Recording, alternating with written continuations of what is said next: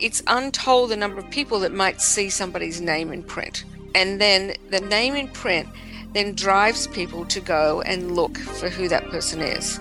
So, in a way, it's like a calling card and it's like a billboard to say, okay, here I am. You know, I'm validated by being published in a magazine because I've been chosen to fit within this story and this context. And come and look at my other work because this is not all I do. And I think people who um, choose not to use magazines like that are kind of selling themselves short a little bit. That was Trisha Malcolm, editorial director of Vogue Knitting, on this episode of the Power Purls podcast. Candid conversations with everyday knitters and designers with compelling backstories. I'm Kara Gott Warner, editor of Creative Knitting Magazine, and I dig deep and ask the big question about why we started knitting in the first place and what keeps our needles going.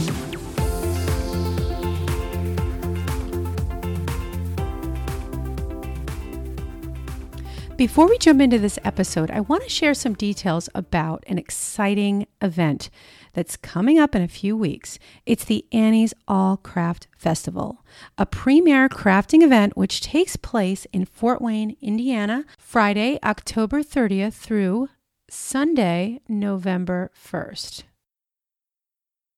If you haven't heard of Annie's, let me just clue you in.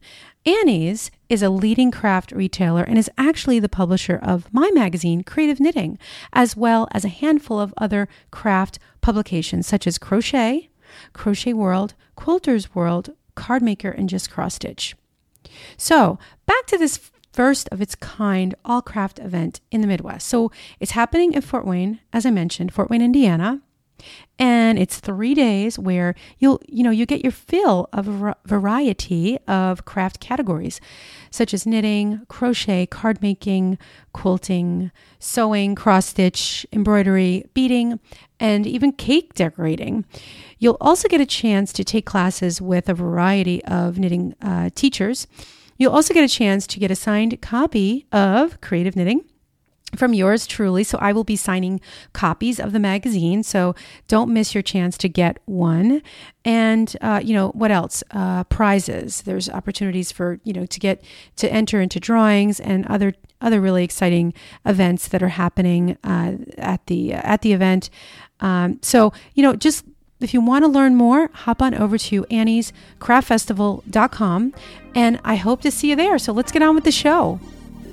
In this episode, Trisha and I will talk about what really happens behind the scenes when it comes to making a magazine. And we'll talk about what it takes to put together a top notch design proposal, along with some pointers to get yours to the top of the pile. If you want to start working with publishers, then pull out those notebooks because this episode is packed with useful advice. Hey, Trisha, welcome to the Power Purls podcast. Thanks, Kara. It's really nice to be here.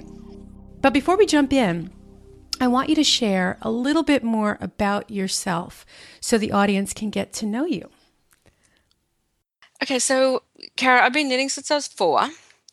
And um, I know you asked about a pivotal moment, and I didn't really ever have a pivotal moment. It was just that um, my mum knitted and I saw her doing it. It's the same way you see your mum cook and you want to learn to cook, you know and that's how I was with knitting.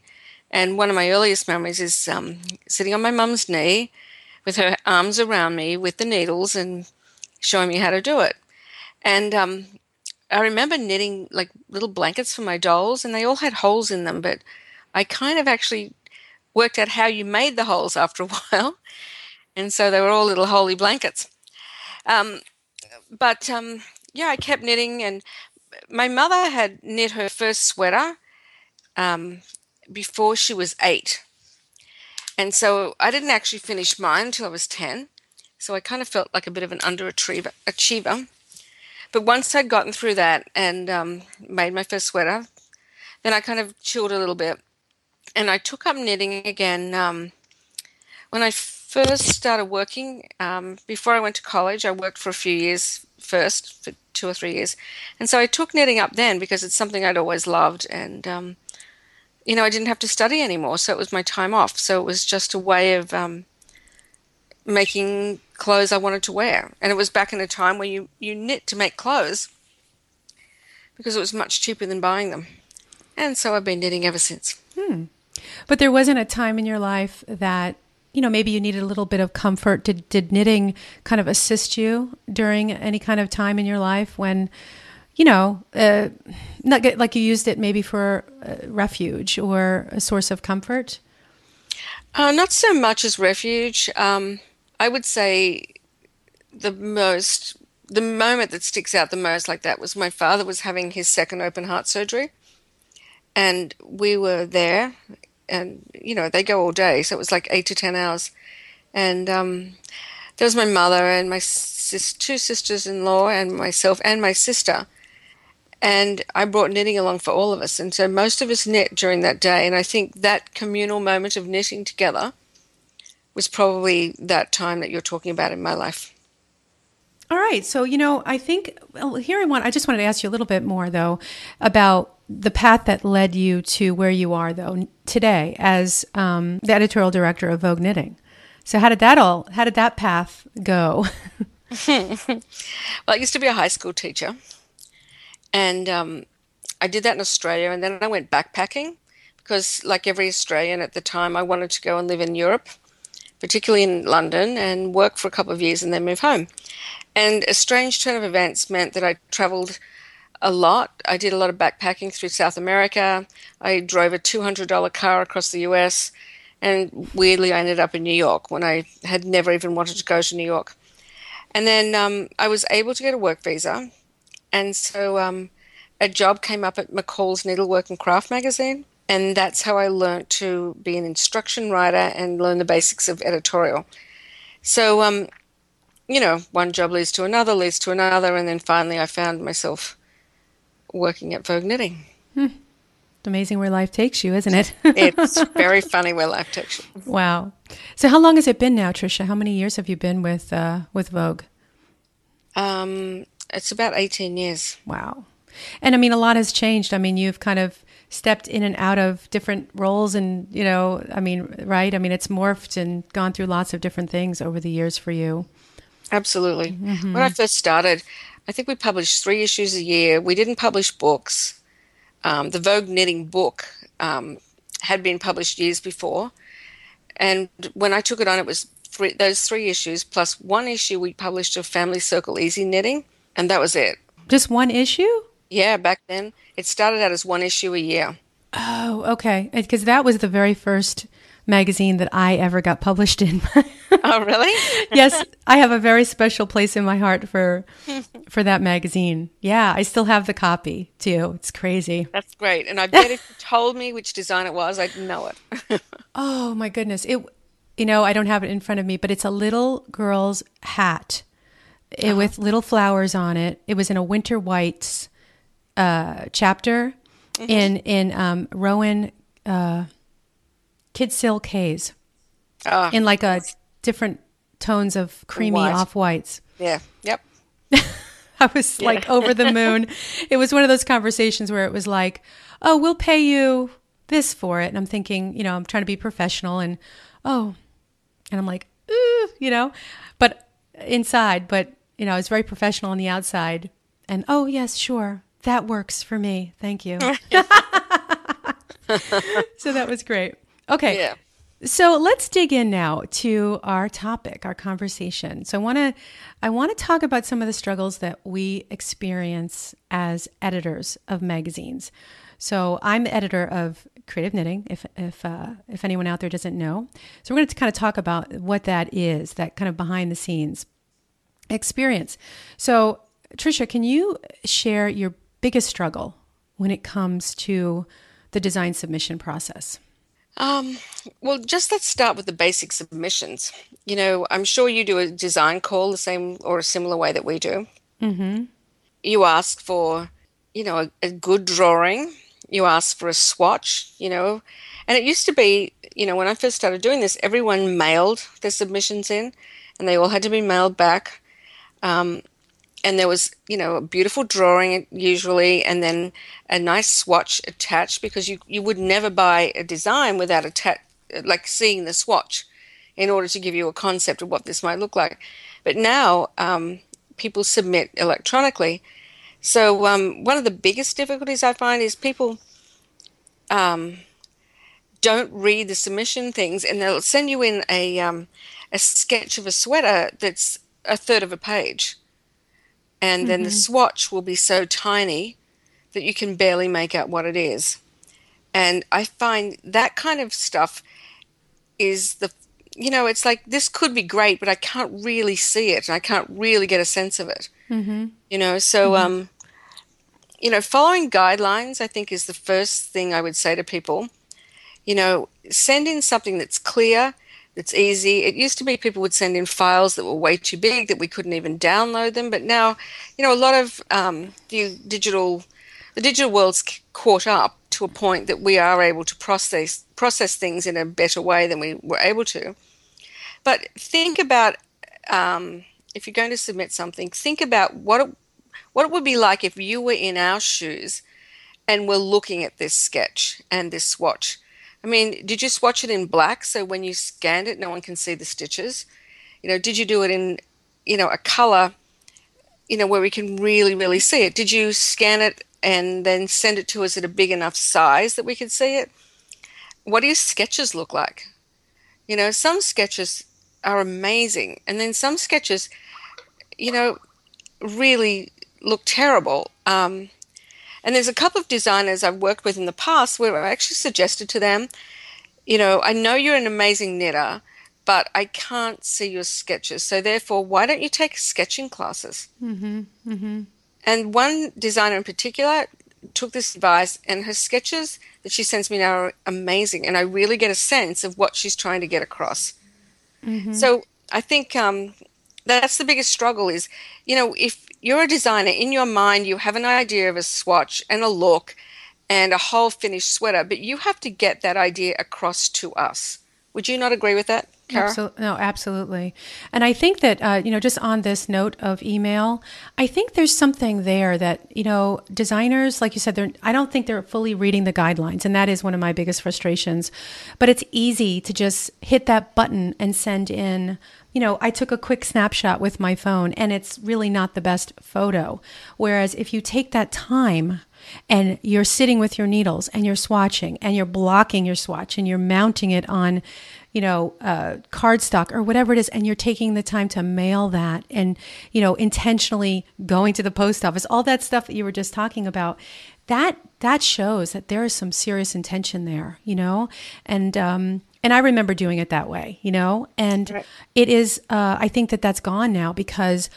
Uh, of the email process, um, it takes that out, that intention out of it, that full intention out. Um, and I think that maybe uh, it, it, makes it can make you a little bit like lackadaisical, you know, lazy. Not la- I don't want to say lazy, but maybe a little bit. Yeah, maybe a little bit lazy. That's what I'm trying to say. You're absolutely right. The presentation mattered, and I think because we go have gone digitally, I think some people don't think it matters, and it really does. Mm-hmm. And and just what you were saying though about taking a, a, a sketching class, uh, and that's something that I'll recommend to designers as well. And I know there's some really great classes that that uh, designers can take. Um, not only that, there's some amazing books. I mean, all you have to do is Google, you know, fashion sketching on Amazon, and you'll find books that have templates, you know, where you can Exactly. Use you can literally trace the body and then add your your your your top or whatever it might be. Yeah, there's so, websites that have those available for download as well, and there are classes online that you can take. So, but how do you feel about this? Is what I sometimes uh, suggest to designers. I mean, I think this is an okay alternative if someone is just like, look, like I know that they have it in them to to to do some great stuff, but they just can't sketch. Um, you know, sometimes I'll say I'll recommend you know go on Pinterest or uh, you know go to Eileen Fisher or whatever it is, pull down some ready to wear uh, influence uh, photos, uh, even if it's like a cut and sew piece, and say, here's my silhouette, here's what this is going to look like. Then swatch your stitch pattern, you know, uh, talk about shaping. Maybe it's fully fashioned over here, or it's asymmetrical over there. You know what I mean? And like, exactly. you can morph this, you can explain exactly in detail by using a ready to wear photo. So I've, uh, you know, and so uh, that really helps me a lot. So I think that that's a, that's a good alternative. But like you say, I think just getting in there and learning how to actually sketch you know it shows that this this person it, i mean it's a business you know it's a business right? I mean it's professionalism. if they can't explain their vision you know right. that's hard for us. But you also don't want someone who's going to write three pages to tell you about their thing. You want someone who who can like you were talking about pulling together or pulling a shot of something in ready to wear and then maybe writing notes around it to explain what they would do you know points rather than you know i don't have time when i'm putting a magazine together to read three pages from everybody. I agree i know you know? So it's a visual presentation because i'm the same way and I, I will tell you i'm guilty because you know you have got piles of of, of uh, submissions and you're visual. We're visual. I'm you know we're visual people Completely too visual. you know Yeah. we came from that same world so it's like just show me like in il, il, you know illustrated i mean that's my background Yeah. as an illustrator i want you to illustrate it for me you know? Um, and so that is where you know it trip that trips me up if i have to read too much you know? So it is it's it's just about putting it down on paper and, and also what will that look like in the end? That's what i need designers to show me from start to finish even calling it something other than blue cardigan. Yeah. You know what I mean? I mean that helps. That really because then you're like, wow, I get that the story that's in their head. You know? yeah. Yeah. In fact i'm not interested in the color. I'm interested in words like Aran or you know the style of it and then what makes it unique. Mm-hmm. you know if you call it something that makes it special and unique and and really call out those those points. Because the reality is you know Aran sweaters have been made for hundreds of years we don't need another pattern for an Aran sweater except if it's an amazing Aran sweater Exactly. And and the thing that I mention in my guidelines, I always put certain things in order. Like here's what really what the creative knitting audience really wants. You know. Uh, and and a lot of the times I get nothing but pullovers, you know, and exactly and they're a dime a dozen, guys. I'm just saying, uh, unless you're sending in like a stellar design, like you say, you know, something just totally prolific that's going to stand out because you know patterns are becoming a commodity, commodity, and that's something that I wanted to talk about a little bit later. So I'm kind of you know going around here, um, but uh, you know, I just I just think that. Uh, really looking at what the editors are looking for, and also being that uh, that go-to girl or go-to guy because i don't know about you trish but i've got people uh, designers that if i have a hole to, to, to fill i always have a hole to fill by the way right? Or Always, my yeah. vision i'm like oh i wanted that thing and i didn't get it. I'm not doing it myself. No but you know who so to have that little posse if you will of designers that are like they're in business and they're ready to deliver and uh, you, you say all right this is what i need and they're going to deliver it because you know they're they're how can i say they're they're being scrappy about it. And you know it's it's it's really hard to design. I know when i was a designer it's not the only thing i did. You know i didn't make a living there's no way i could have made a living just as a as a, as a designer. Uh, but also adding that value to being that person that editors know they can go to, you know, to be almost like partners in crime, like business partners almost, if you think about it from that perspective, then Exactly. you're going to always be in that top percent percentile or whatever you want to call it, where you're going to get that call, you know?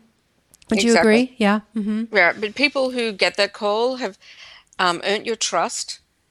You know, and that's another thing we haven't talked about too. Is um, you know, um, we look at these sketches and we look at swatches and we choose yarns based on what you tell us, but sometimes something comes in and it looks nothing like what we expected.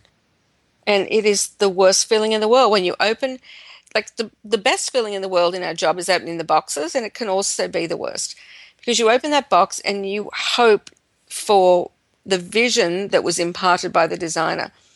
Now sometimes that's completely surpassed and you're like on cloud 9. Other times it's like okay, they did exactly what they said they would do and that's great. Mm-hmm. And then there are other moments when you're like, oh my God, what were they thinking? Or how did I not interpret this the right way? And then you go back and you look at their sketch and their swatch. And then you're like, well, why did they do this? Why did they do that? Or, okay, so maybe a thicker yarn would have been better. Why didn't they ask for that? Mm-hmm.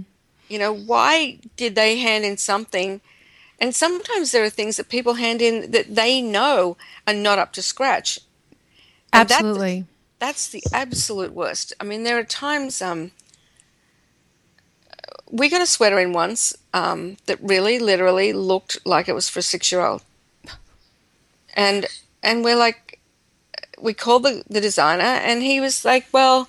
I ran out of time, and um, I know this is probably the last time you will ever ask me to design for you, and that's it. I don't care. Mm-hmm. I've had the same thing happen, and you know, I, I finally pulled pulled that this out of a designer once, and I've I've had this happen more more than once, where, like you said before, you get in what you something totally different than what was on the design, uh, in the proposal, and they'll finally admit, well, they were just knitting away, knitting, knitting, knitting, and then time ran out, and they're like, well, I know, I should have called you, or whatever, and the thing is, and I would say, look, you could have called me and we probably would have been able to work it out. I probably could have given you more time.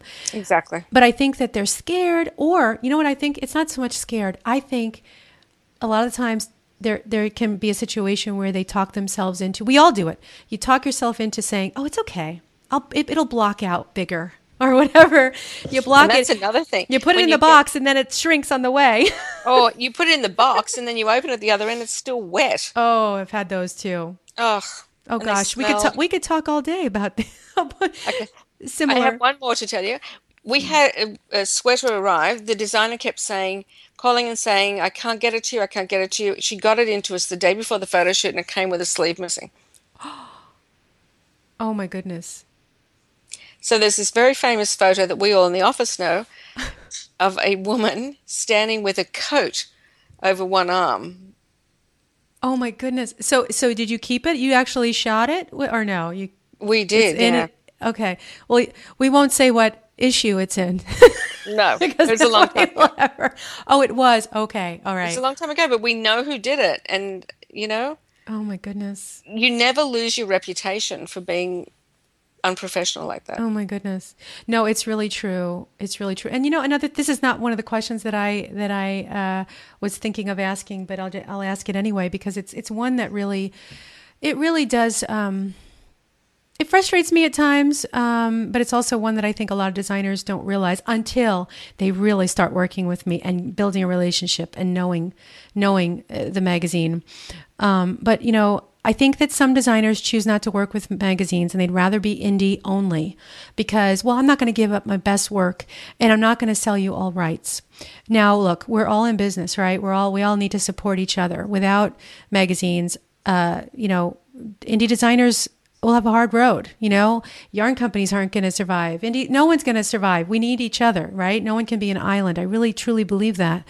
But you know, everything's kind of it's open for negotiation. You know, I mean, absolutely. I I don't always buy all rights. I mean, of course, because you know being uh, part of Annie's, you know, because we've got the retail piece and the catalog piece. Of course, we we buy for the catalog as well. We we keep that in mind, but that's not the end all. That's not the only way I purchase designs. So it's about a balance. And so if I find someone that is a great partner in crime, you know, that they're just going to deliver stellar designs over and over again. I'm going to look at them like, you know, this is this is a deal. This is a partnership. And, you know, it might be a situation where it's like, okay, you give me first rights or you give me all rights on that. I'll give you, you know, you can have first rights on that.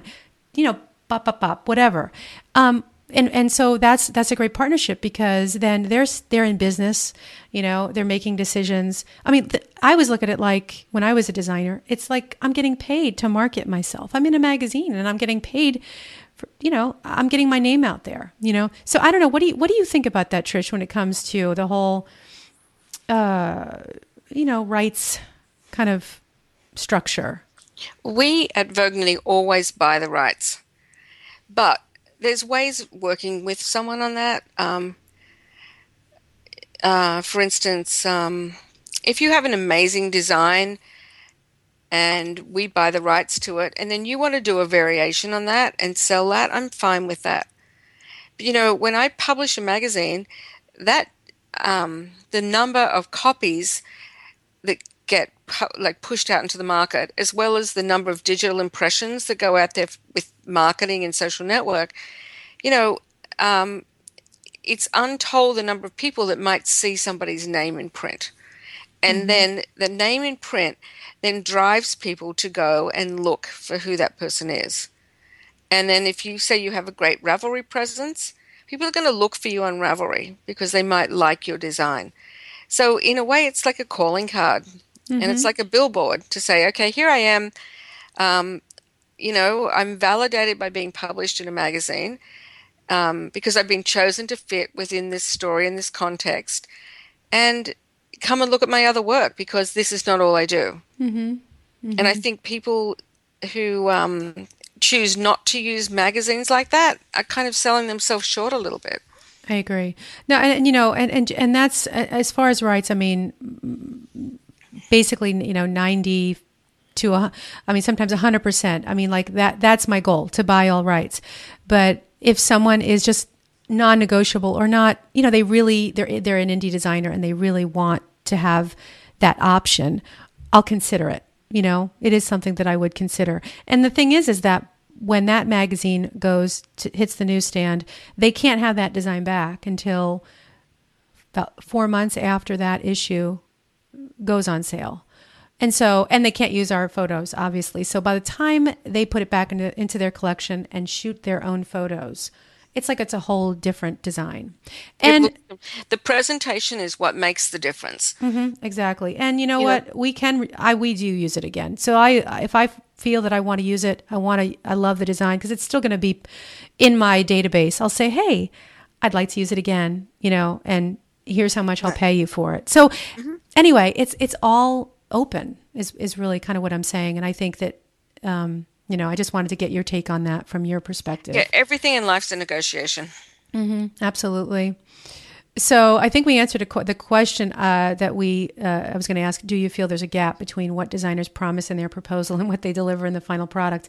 And we we kind of answered that. But you know, do you feel that that is a chronic problem, Trisha, or do you think it's just uh, you know every now and again? Because you said you, you see that box and you're like, oh, you know, do you feel like it's 50-50?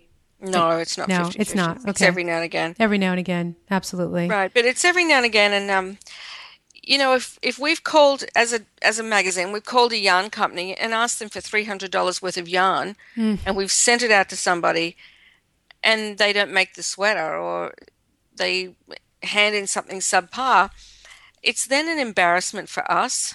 Absolutely. As a magazine to go to that yarn company and, and say, I'm really sorry, but um, you sent me all this yarn and I, I can't put you, your yarn in the magazine because someone failed me. Mm-hmm. I think, in a way, uh, for myself, I feel like that's even more stressful because, you know, I, I think it is so kind. I mean, you know, these magazines are these, sorry, these yarn companies are sending out yarn and this and this stuff is not cheap, right? No. Like you said, and they're we're trusting these designers to produce a gorgeous design, and it doesn't come in, you know, uh, what we what we hoped to see does not does, is not delivered, and that that really is, I think, for me, the most stressful thing to have to uh, tell the yarn company. Oh, it's terrible. Mm-hmm. Those phone calls are the worst. On the other hand, too, um, I really like to try new designers mm-hmm. because one some person is going to be the new Nicky Epstein Epstein slash Deborah Newton slash Debbie Bliss mm-hmm. slash Kaffe Fassett. Those people are up and coming, and you want to um, um, work with them, and you know.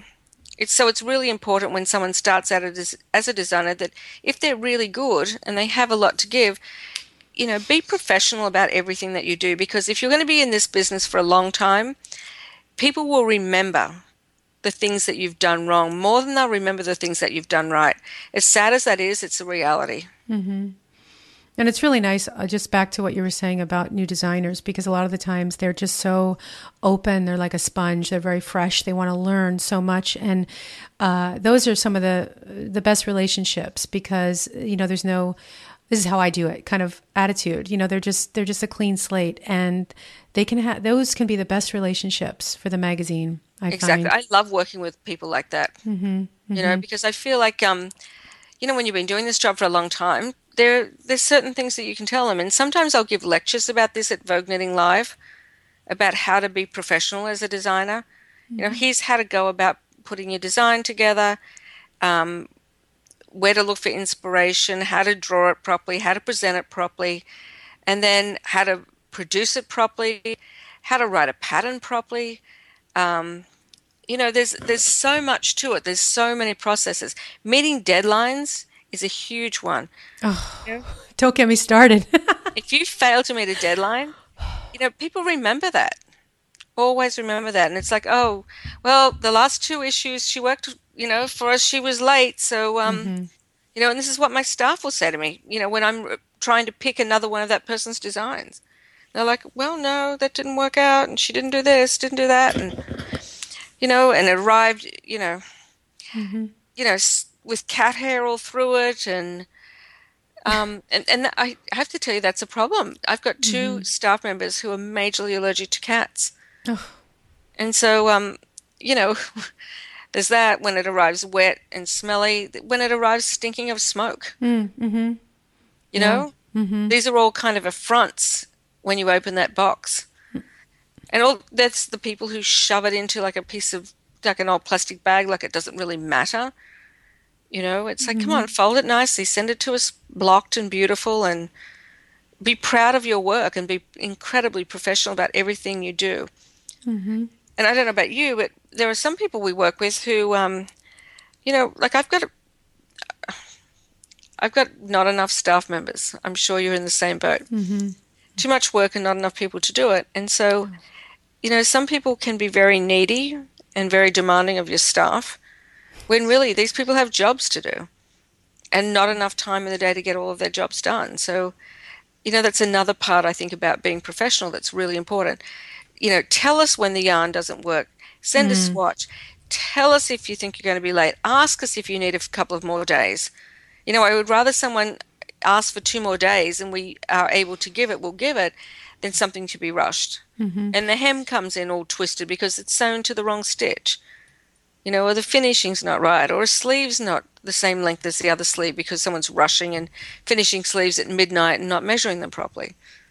Mm-hmm. I'm really glad that you mentioned that because that, and I said this earlier too. It's like you know, if you're going to be you know, if a piece isn't coming out the way that you had hoped, just just call me. You know, uh, just let us know. I mean, that's the professional thing to do. You know, and I think mm-hmm. the uh, so it's that that being in denial about oh this is working, this is fine, this will block out or whatever it might be. That's that's going to leave that impression in our minds, and we won't forget that. And you're right. And about those designers that do take up our staff members' uh, time, you know that that is frustrating. That is because I, I I don't know. It's just there, it, it is a, a very deadline. I don't think that it's understood so much, and I I get it because when you're working, you're a solo, uh, you know, designer. You're working at home, and it's it can be a little bit isolating. And so here we are in our uh, in our offices, and we're it's a deadline driven uh, kind of job, you know, every day. Um, it's like racing the clock. I feel at times. Every day is racing the clock. It is. It really is. It really is. And then sometimes the weekends are like, you right. know, uh, a couple nights ago, I was paginating the winter issue from home. So there you go.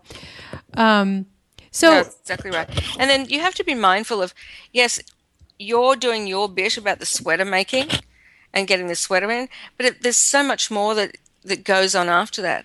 You know, a stylist has, has to look at that sweater and decide whether it, it needs a dress with it, or pants with it, um, a skirt with it, and what should that be. And in the way we publish in our magazines is we put together stories. So we might have six, eight, you know, maybe more or less sweaters together in a story that make up a group setting.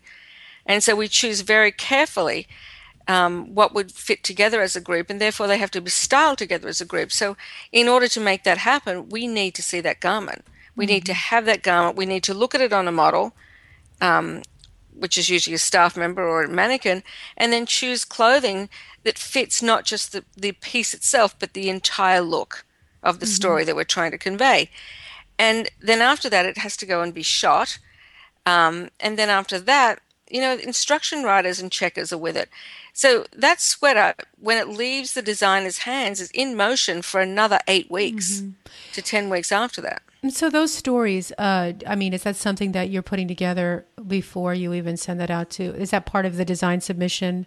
Uh, do you do storyboards so that the designers? Because this is a good point that you're making. Because uh, designers in in making a sweater, they have no idea maybe how you're going to style this. Is it going to be dressy? Is it going to be casual? You know, so if they have it in their mind, oh, it's going to be an evening look, or it's going to be worn with this skirt, whatever, you know, and boots. Um, and so then they can start to have an idea in their mind.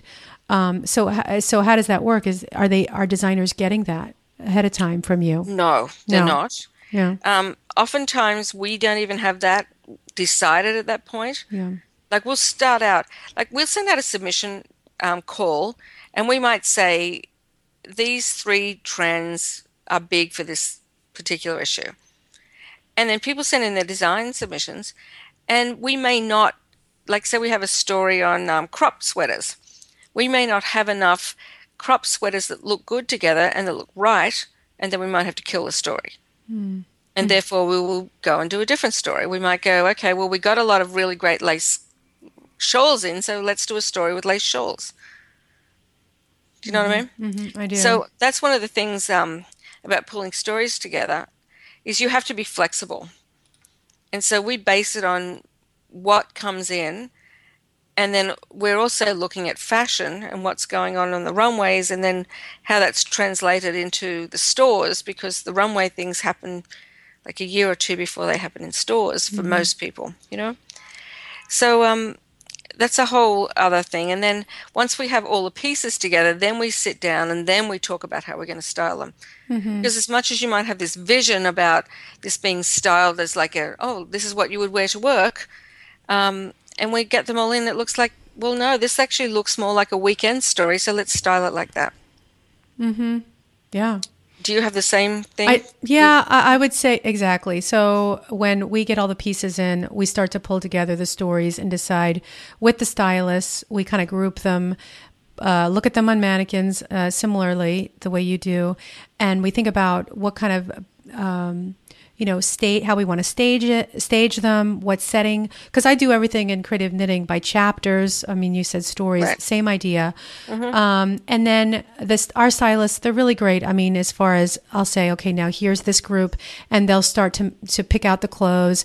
Uh, if we don't have what we need, they'll go shopping. But before they do all that, I just look at everything and decide this this makes sense. You know, kind of look at them as in a group. So I think that it's similar. And and if something doesn't make sense, yes, I might switch gears.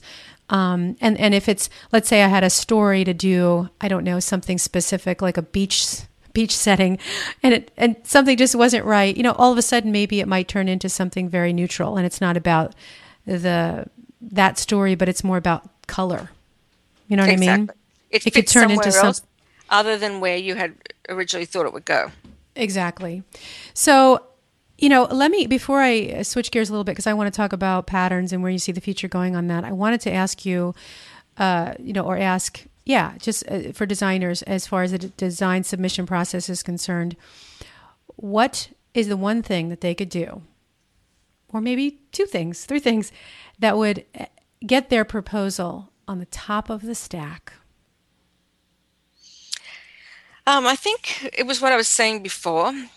Um, there are too many patterns out there, and no one needs another Aran sweater unless it's a phenomenally interesting Aran sweater. What makes this one different to every other Aran sweater that's ever been published before? Like, I don't need to publish the same old, same old. I'm looking for something innovative and new, something that fits well, something that gives a person a reason to want to knit it. Um, and also something that's inherently beautiful. Mm. Absolutely. You know? mm-hmm. And but the, yeah. sorry, go ahead. No, I was going to say the place um, for magazines. You know, when you were talking about patterns, and that there are too many patterns out there, and patterns have become a commodity. Mm. Um, I would say to people, consider this when you're buying a pattern or about to knit a pattern. You know, I keep hearing from yarn stores, you know, when you go into a store, the customer comes into a store and they've downloaded a pattern from Ravelry, and the gauge isn't even there. Hmm. You know, mm-hmm. um, and there's a lot of badly written patterns out there, and there's a lot of patterns that don't work. But what magazines have to offer is professional um, writers and professional technical editors and professional checkers. Do we get it right 100% of the time? No, because it's not an exact science and humans are involved. But between all of us, we're pretty good. Um, mm-hmm. So I would say one of the things I'm seeing more of, and I believe is going to be part of the future, is that unless patterns are professionally edited and professionally checked, they're not going to be as, seen as valued as much as those that are. Mm-hmm. Whether that's magazines, whether that's designers working with professionals, or whether that's yarn companies, it, you know, it's going to be that people can be um, like much more picky about the patterns they choose. So therefore, they will choose those that are, you know, the most reliable. Mm-hmm. But I think that I don't know when I think of the future of patterns, I see a, a bigger problem beyond this because people are still buying patterns from Ravelry and you know yeah maybe someone will find these patterns oh my gosh after a while they're just they're just not written correctly and magazines do it way better hands down. But i don't think that's i think the problem is free patterns you know and we've talked about this uh, yeah, we you know so it, it, it makes again the whole commodity issue. It's a pattern it's a commodity in a magazine and why am i going to pay for this magazine with a bunch of patterns in it? And i know for creative knitting, we're going in, in, in, another direction, which it is a harder direction for me because, you know, it's more about telling the story and what do I have to, uh, what do we have to offer in the magazine that's more than just the pattern. It's, you know, it's telling you a, a, a, te- a story uh, with, with, you know, maybe a link to a video and um, a, an amazing tutorial that's going to walk you step by step with photos and telling you a story about the pattern instead of here's the template, here's the pattern, go go, you know, have at it. So those are the those are the things. That's where the direction that that I'm trying to go in uh, to make it so that you know, hey, this is we're not just giving you another pattern. We're giving you more than just another pattern. Exactly. Exactly, and that's something um, we've been working towards as well. Mm-hmm. For that reason. Exactly. So. But um, you know, I would also say to people who are listening, you know, there's a lot of wisdom out there, or apparent wisdom that you know that says, well, the only way to get noticed is to have free patterns, and I disagree. I disagree completely. The minute you say, you know, I spent 30 hours on creating this piece Plus, I spent money to photograph it with my friends, and I spend, you know, whatever. It's time is money, and all of the um, time. So you you between everything you had to do, you rack up fifty hours publishing your first pattern, and you're giving it away for free. You may as well just say that my time is worth nothing. Mm-hmm. Yeah, and you know the thing is, is that in business we, you know, there are things that you do. You make a decision and you give away something that's of value, and maybe that's free, but that's maybe one time. you know, uh, it's not the norm. And what happens and what has happened is that patterns are not valuable. They're not looked at as valuable things because, honestly, I mean, you see something in a magazine you're paging through it at the Barnes and Noble or wherever yarn shop, and you're like, oh, I'll look on Ravelry right now on my phone, right here in Barnes and Noble, and there it is. Oh, okay, download free. Um, it's easy to do, you know, and it's it's just typing it in in in what you're looking for. Um, and so I think what happens is the value is gone. It's been taken out of patterns. So it's a it's a it's a whole new world, you know, out there. And there, there are a lot of websites out there who just have free patterns, thousands and thousands of free patterns. Yeah. But I would still say to people, don't give up on that. You know, if you mm-hmm. still have something to give in terms of a design, or particularly a body of work that you build on, and you want to be a designer, I wouldn't let that hold you back. But you don't have to sell to people who um, are going to give it away free, or you can sell to people who are going to give it away free as long as you're being paid for your work. Absolutely. Absolutely. So this is great. And, you know, we've been on for a while, and I want to uh, switch gears a little bit uh, and ask you a few, uh, well, a quirky question. Mm-hmm. do you what where's what's the weirdest place you've ever knitted? Do you have a weird place or a weird or quirky story? Um, I guess uh, I was in Ireland one day. I guess this is my quirky story. And you know, having the job I have, you know, you would think I know how to wind a skein of yarn. anyway, we were sitting in, you know, we had a tour to Ireland from our magazine, and we're sitting in the, the town square in Donegal in Ireland, and a woman, you know, I bought a skein of yarn, and so I was holding my hands out with the skein on it while she's winding it. And a local woman came over and says, That's not how you do this. This is how you do it. And she took the skein off my arms and stood there, and, and it looked to me she was doing exactly what I was doing. And um, and she walked away. You know, she, we were really nice to her and thanked her. And the the woman women I were with were like, "Oh my god, that's the funniest thing. She has no idea what your job is." That is so funny. That's so um yeah, maybe I was being put in my place, you know, but I couldn't work out what she was doing mm. that was different to what I was doing. But it was very funny. Mm. That, what you know, about yours? Do you have one? Oh, do I have a funny knitting story? Well, I guess it's kind of quirky. I always think of this one where I was going one year to skiing in Vermont, and you know, like when you you go somewhere or uh, it just I don't know what it is, but but I, all of a sudden I'm like I must have this thing for my trip you know, and I'll do some right. ins- insana knitting, I like to call it. But I wanted to make, a, you know, like a headband and a, a, a neck warmer. And so at the time I was living in New Jersey, so I knew it was like a five hour drive or whatever it is from Vermont, New Jersey to Vermont. And in that time, I knitted a head warmer and, uh, uh, you know, a neck warmer and a headband. And I was a passenger. And it got to the point where it was really dark. And I was knitting with black yarn. but it was all stockinette, so uh, whatever, you know, or garter. It was all garter.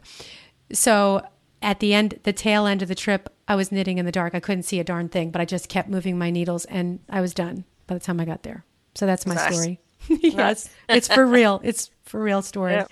So, um, what is the best advice you have ever received? Um, Okay, best bit of criticism I've ever received was from from my mother when I first moved out of home and I knit myself a sweater, and um, I did it without like without being under her supervision. And I went home and I was so proud of it. And mum's like, Oh, it's beautiful. You've knit it beautifully, but your finishing just isn't good enough. You, look at your seams here and, you know, blah, blah, blah. well, that was the best thing she could have ever said because after that I took a finishing class and now I'm completely, completely like on top of my finishing, like you wouldn't believe. So mm-hmm. um, I would say that's possibly the best criticism slash turned into advice. mm, that's good. Yeah. What about you? Do you have one too? yes, I knew you were going to ask me because see, I'm the interviewer and I'm I'm supposed to ask you, but I, th- oh, I thought, sorry. okay, Trisha's going to ask me. Um, the best advice that I've ever received it was uh, from uh, a, a boss of mine years ago, and he said, "Make more mistakes." Oh, nice. That's because I'm, you know, deathly afraid to make a mistake. Oh, you know, and I thought, wow, like it, it was kind of a fr- like f- freeing like, oh, yeah. okay. As long as it's not a, a fatal, you know, like mistake, like go ahead and make mistakes. And so whenever I get really caught up in that, it, you know, today, you know, in my job, when I get really worked up, I'm like, okay, just make a mistake. It's okay if you make a mistake. It's okay, you know? Yeah. And a lot of times when you admit that mistake, instead of trying to cover it up, like when you're like, well, yeah, I screwed up. And then, you know, the the receiving party is like, yeah, oh well, it's okay. You know, just try harder next time. It's, it's true. You know what I mean? Like it's mm-hmm. because yeah, so you get it. But yeah. Yep. So um can you share one of your personal habits that contributes to your success? Oh dear. I'm putting you on the spot. I know. And I did read through these questions earlier and I, I really ignored that one because I was like, oh no. Oh God, she's not going to really ask me that. Um, I find that one too hard to answer. I'm not. I'm not a person of habit so much. I'm really. Um, I'm not. I'm not good at habit. I don't know why that is. Um, maybe other people don't see it that way, but um, something that you're consistent at doing that keeps you on track, maybe is a better way to have phrased that. I consistently try to be nice. I'm not sure I always succeed, but um, I'm actually incredibly unbearably shy.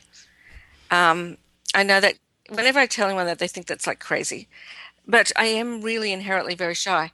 Um, so I guess that's my biggest thing that I um, try to work on to make myself successful. Because if I had have stayed incredibly shy, I would never be successful where I am now. So that's my thing that I push and work on.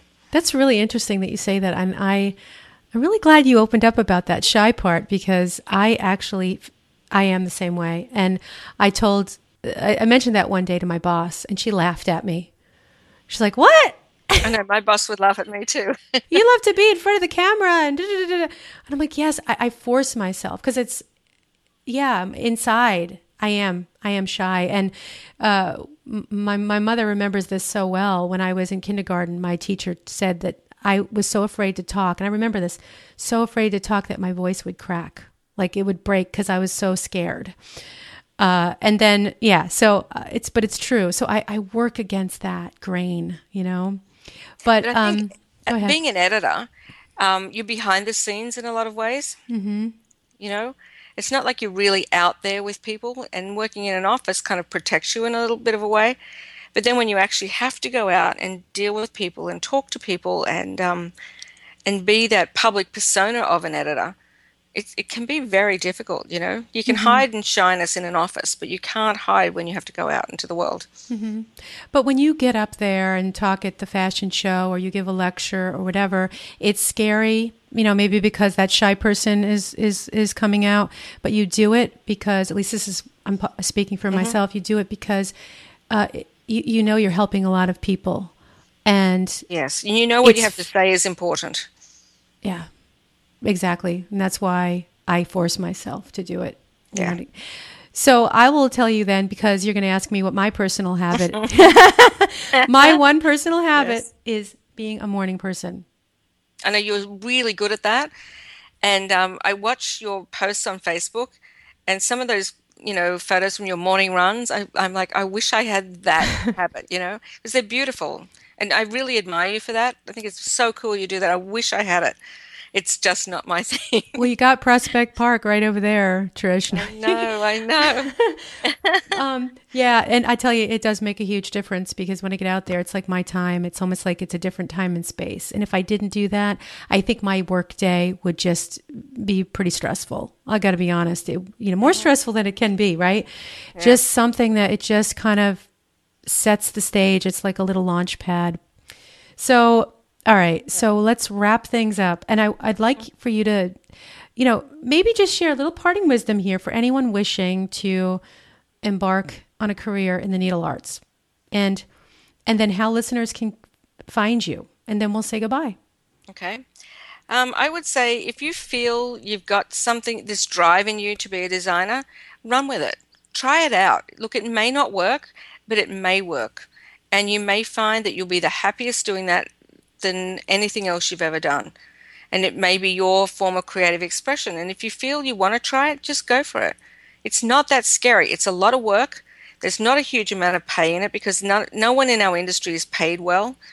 Um, it's a ve- it's an industry without a lot of money. Sometimes I wish I was in like fabulous boating world or something, you know, where there's money around to but we, you know it just is what it is and people who work in this industry work in it because they're passionate about it so if you have mm. passion and if you have talent and you have a desire to do this i would say just go for it don't hold yourself back that's great advice so now how can uh, the listeners find you trish um, you can email me. My email is trisha, T R I S H A, at vogueknitting.com.